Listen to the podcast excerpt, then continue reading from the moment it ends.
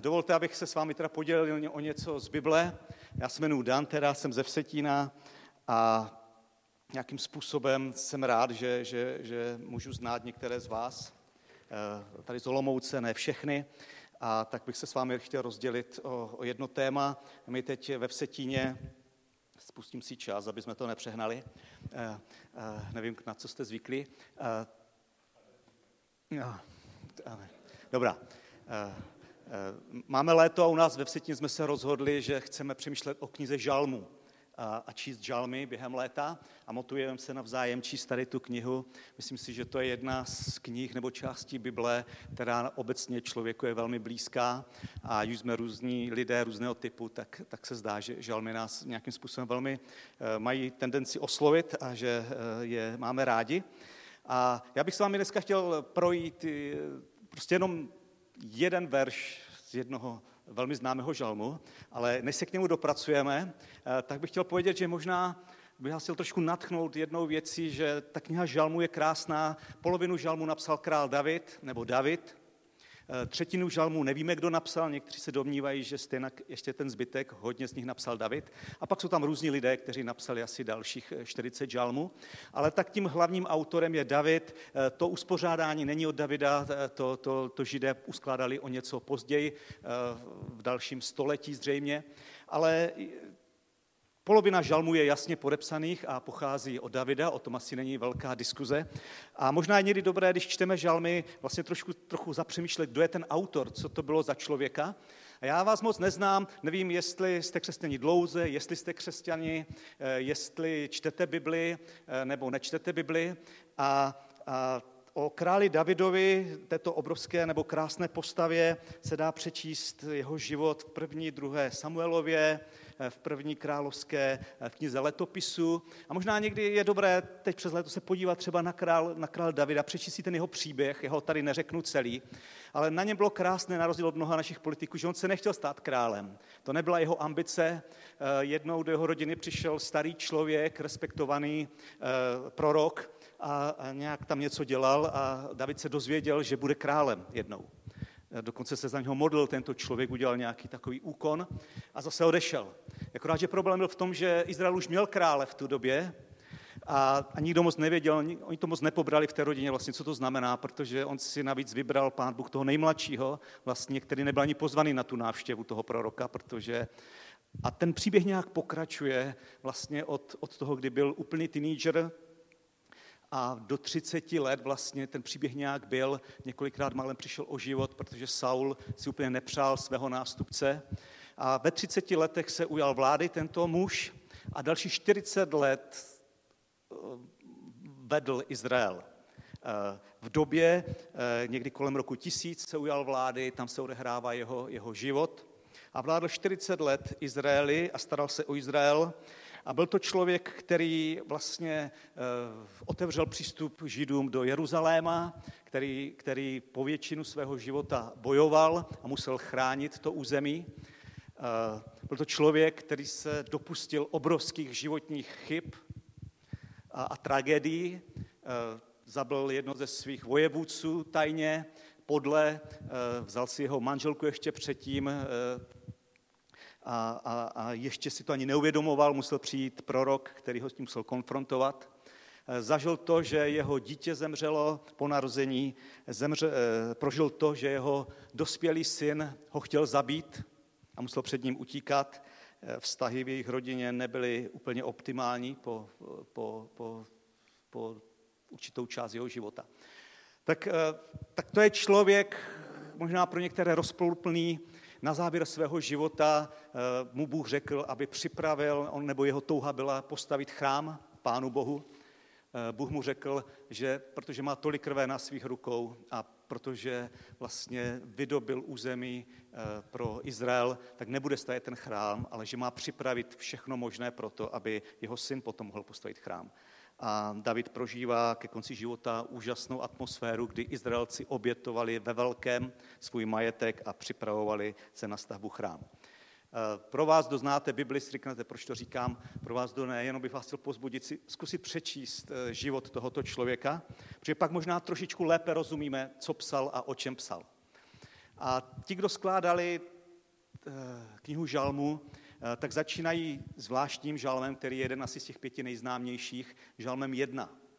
A já bych vám teďka pustil, já to nebudu číst, ale pustím vám, za chvilku si dovolím přebásněný tento žalm Danielem Rausem, úžasným novinářem, kterého mám velmi rád, křesťanem, který Eh, vlastně některé žalmy uchopil a, a, a přebásnil je do dnešní češtiny.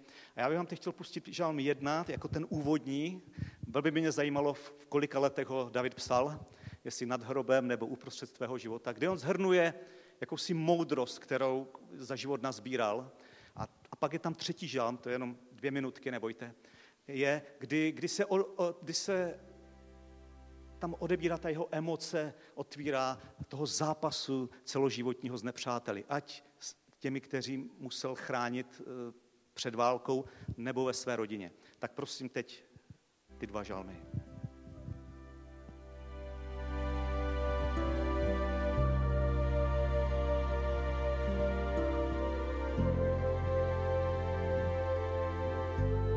Chceš-li žít šťastný život, Neřiď se radami ničemu, do žádné špatnosti se nepouštěj.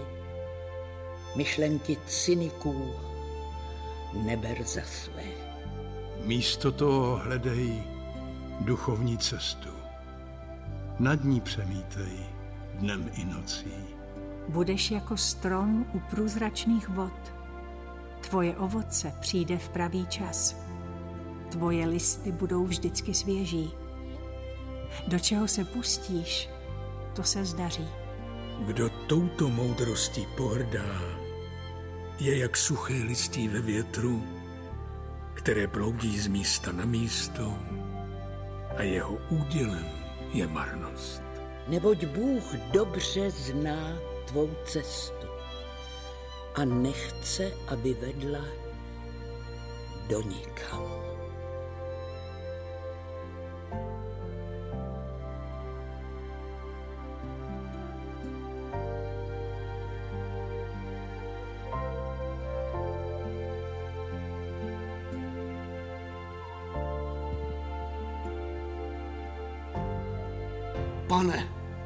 Jak mnoho je nepřátel, kteří proti mě brojí. Jak mnoho je těch, kdo říkají, jeho Bůh ho nezachrání.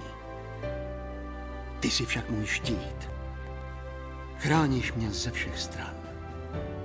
K tobě pozvedám svůj hlas a ty mi odpovíš. Spokojem v srdci uléhám, s nadějí se ráno budím, neboť ty mi dáváš sílu.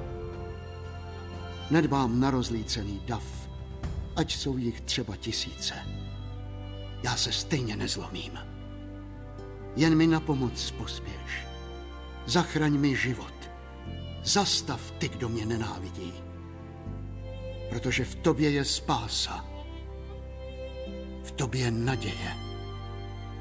V tobě vítězství. Lidé říkají, chceme si užívat pokračuje, tady to zpracování. Eh, mně se docela líbí, eh, tady to, tady to umění, tady to zpracování od Daniele Rause. A proč jsem to nechal, eh, ten začátek vlastně, ten první žalm vykresluje jakousi moudrost, jakýsi postoj k životu, který se pak rozvíjí v těch dalších žalmech od, od krále Davida.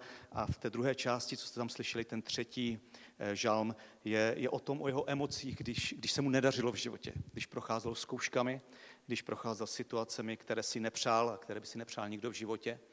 A to úžasné na tom je, že máme zaznamenané ty modlitby, eh, že od nich můžeme přemýšlet a že v mnoha věcech se můžeme stotožnit eh, s tímto člověkem a přemýšlet o tom, jak, kdo je Bůh eh, pro nás, jaká je naše cesta životem, jakým způsobem my se postavíme k některým věcem.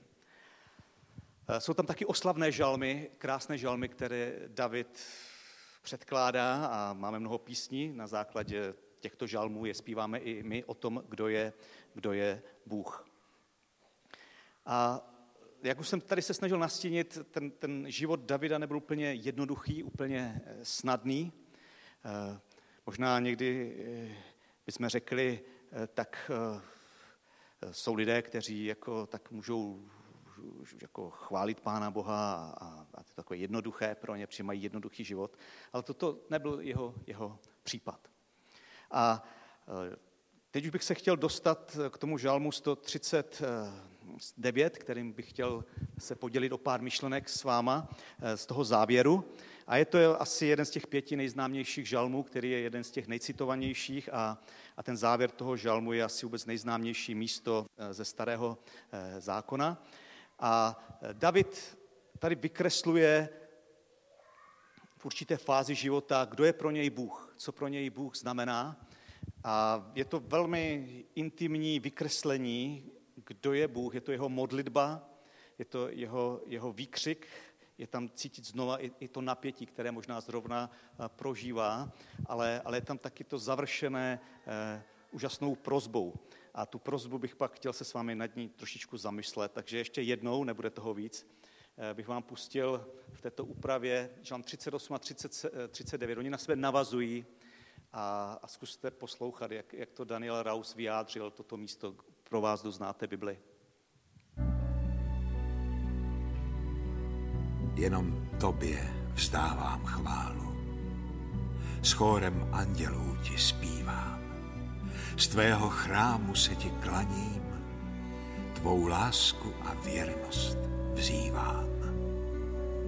Když jsem padal, pozvedl jsi mě.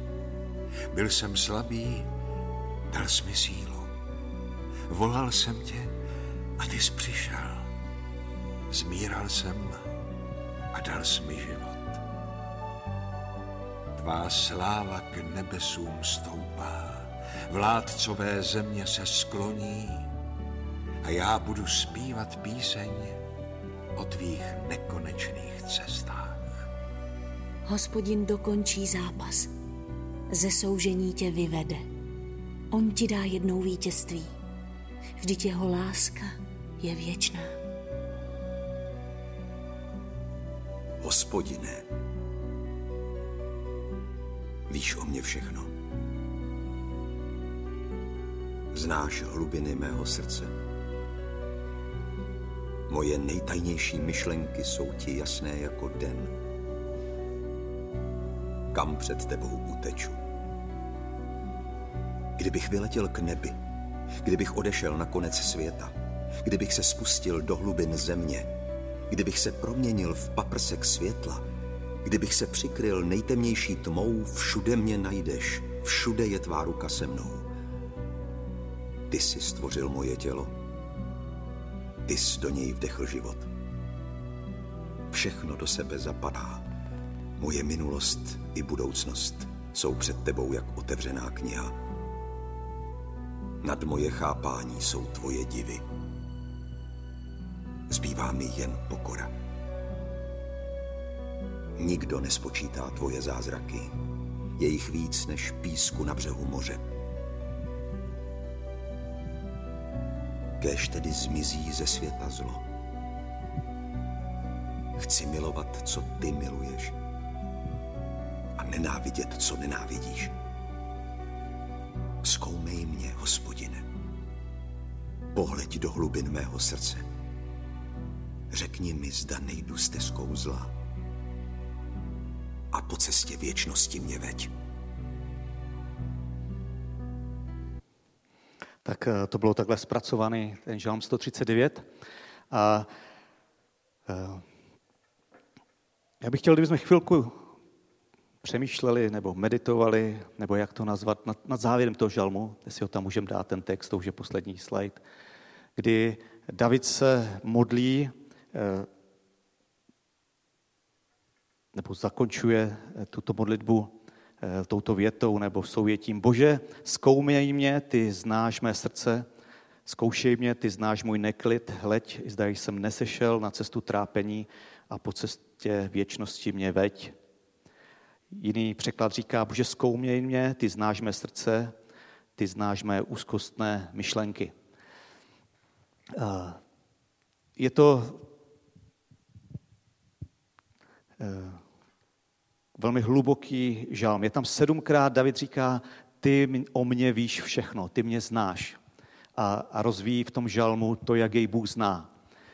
A co je krásné na tom je, že David se toho neděsí. Že to není jako Big Brother kamery v Číně, když zkoušeli jejich systémy v některých městech, je to až děsivé, za jak dlouho vás vyhledá, víte, za jak dlouho v některých čínských městech vás najdou? Ne cizince, to je rychlejší. Eh, když dají fotku do systému domácího Číňana, tak zjistili, že policie toho člověka se dotkne, za jak dlouho myslíte, v městě, které má 5 milionů lidí? 12 minut. A když by tam dali vás, tak, jsou, tak, jste tam, tak vás mají za 6 minut najítého. A, ale takhle on nevidí Pána Boha, někdo, kdo se dívá a hledí vám pod prsty, aby vám přes ně dal. To tam necítíme v té emoci. On, on se z toho těší, že, že vedle něho je Bůh, se který může rozmlouvat velmi osobně. Já si nedovolím převyprávovat, tady převyprávět ten žalm. Podívejte se do něho osobně, jakým způsobem on, on, on, on, on otvírá svůj život před Bohem a jakým, jak, jak, inter, jak, jak krásným způsobem eh, se vyjadřuje o, o, o, o tom, kdo je pro něj Bůh, co pro něj znamená a sedmkrát říká, ty o mě víš všechno, ty mě znáš. A, a těší se z toho. Není to pro něj ohrožující, ale pozbuzující, že, že, že Bůh o něj takhle eh, pečuje, že je tak blízko, že mu takhle eh, rozumí. A kdyby to řekl člověk, který má snadný život, tak řekne, no, tak to je jednoduché. Taky v předchozí knize v Jobovi přišel boží nepřítel a říkal, Bůh říkal, pojď si, jaký tady je člověk, který mě miluje. A on říkal, no jo, když on tě miluje, protože jsi mu všechno dal, jen na něho sáhni. A je to ten samý princip. Eh, Job se nedal, miloval Pána Boha, i když přišel o ta požehnání. David si udržel svou víru a svou lásku, svou důvěru k Bohu, i když eh, musel čelit těžkým věcem, i když sám sebe vlastně ničil svým hříchem a, a tímto způsobem se vrací k Pánu Bohu. Je to neuvěřitelně intimní, osobní a David zde prožívá, vykresluje svůj vztah s Bohem. Je to autentické, není nějak nahrané, je to hluboké, ne laciné, je to důvěrné, eh, není pro něj Bůh někdo s odstupem, od kterého by se vzdálil a utekl. Eh, je, to krásné. A David končí právě tímto, tady tou prozbou eh, tento žálm. Bože, zkoumej mě, ty mě znáš. A, a ten motiv toho je, prosím, pomoz mi rozeznat, zda jsem nesešel na cestu trápení, a po cestě věčnosti mě veď. On vlastně z toho celého žalmu eh, sála obrovská pokora, že on, velmi bohatý člověk, schopný, zámožný, který velkou část svého života měl všechno, co chtěl, tak se, tak se sklání před Bohem a říká, bože, já tě potřebuju. Eh, prosím, zkoumej mě, já vím, že jsem schopný se rozhodnout a jít úplně opačně od tebe, aniž bych to věděl. Jestli tak jdu, zastav mě, dej mi určitou korekci, pomoz mi, protože já nechci sejít z té cesty. A on ví, že se mu to mnohokrát v životě stalo. Kdy to udělal úmyslně, když eh, si pozval cizí ženu do své postele a pak, aby to zamaskoval, tak, tak vlastně zosnoval úkladnou vraždu jejího manžela. On byl taky člověk, který když utíkal před Saulem, aby se zachránil, tak, tak měl obrovský hlad. Zastavil se na jednom místě, kde bylo 80 kněží a poprosili, jestli mu dají najíst. Mu dali najíst a pak říká, všiml jsem si, že tam byl jeden muž, nějaký doek. A pak utíkal dál. A když se to Saul dozvěděl, Eh, protože Doek šel k Saulu a řekl, tam bylo 80 kněží, oni pomohli tvému úhlavnímu nepříteli. Tak Saul se rozuřil a nechal vybít všechny ty kněze a David pak v žalmu 53, myslím to je, se vyrovnává v tom, že vlastně zavinil smrt těchto mužů, že to nedomyslel, že věděl, že on tam je a že je to jeho vina nakonec, že uvedl tady tu hrůzu eh, na tady ty lidi, kteří mu pomohli. A to nebylo úmyslné. A takže prožíval i tento tlak života a, a přesto věděl, že je schopen udělat chyby úmyslně, věděl, že je schopen udělat i neumyslné rozhodnutí a přitom byla špatná a takhle se modlí. Ptá se Boha, zkoušej mě, ty znáš mé úzkostné stavy, mé úzkostné myšlenky, pomoz mi. A pro mě je potěšením, že, že vlastně David toto mohl prožívat a že křesťanství přináší tento rozměr, mimo jiné tento rozměr zbožnosti. Možná to je pro nás jako sci-fi, možná eh, jsme různí lidé, možná vnímáme Pána Boha jako někoho vzdáleného v současné době, možná někoho, s kým ani nechceme, aby byl tak blízko. A možná pro někoho z nás je to nepříjemné, že nám vidí pod ruky a, a řekneme, no, hm, David to viděl jinak, já to chci mít jinak v životě. Eh, možná určité zklamání v životě, které prožijeme, nebo bolest, může být tak silná, že nám ne, neumožňuje eh, nebo nás odděluje od Pána Boha, od, od takhle, eh, takového to osobního vyjádření svého života, vztahu s Bohem. To všechno může být, ale u Davida vidíme, že, že nějakým způsobem prošel tady tu cestu a považuje hospodina Pána Boha za, za, za velmi blízkého, s, s, s kým může sdílet nebo s kým se může radit o svém životě, o směru svého života. A tak to jsou moje myšlenky, moje jakási meditace nad tím, můžete to domýšlet.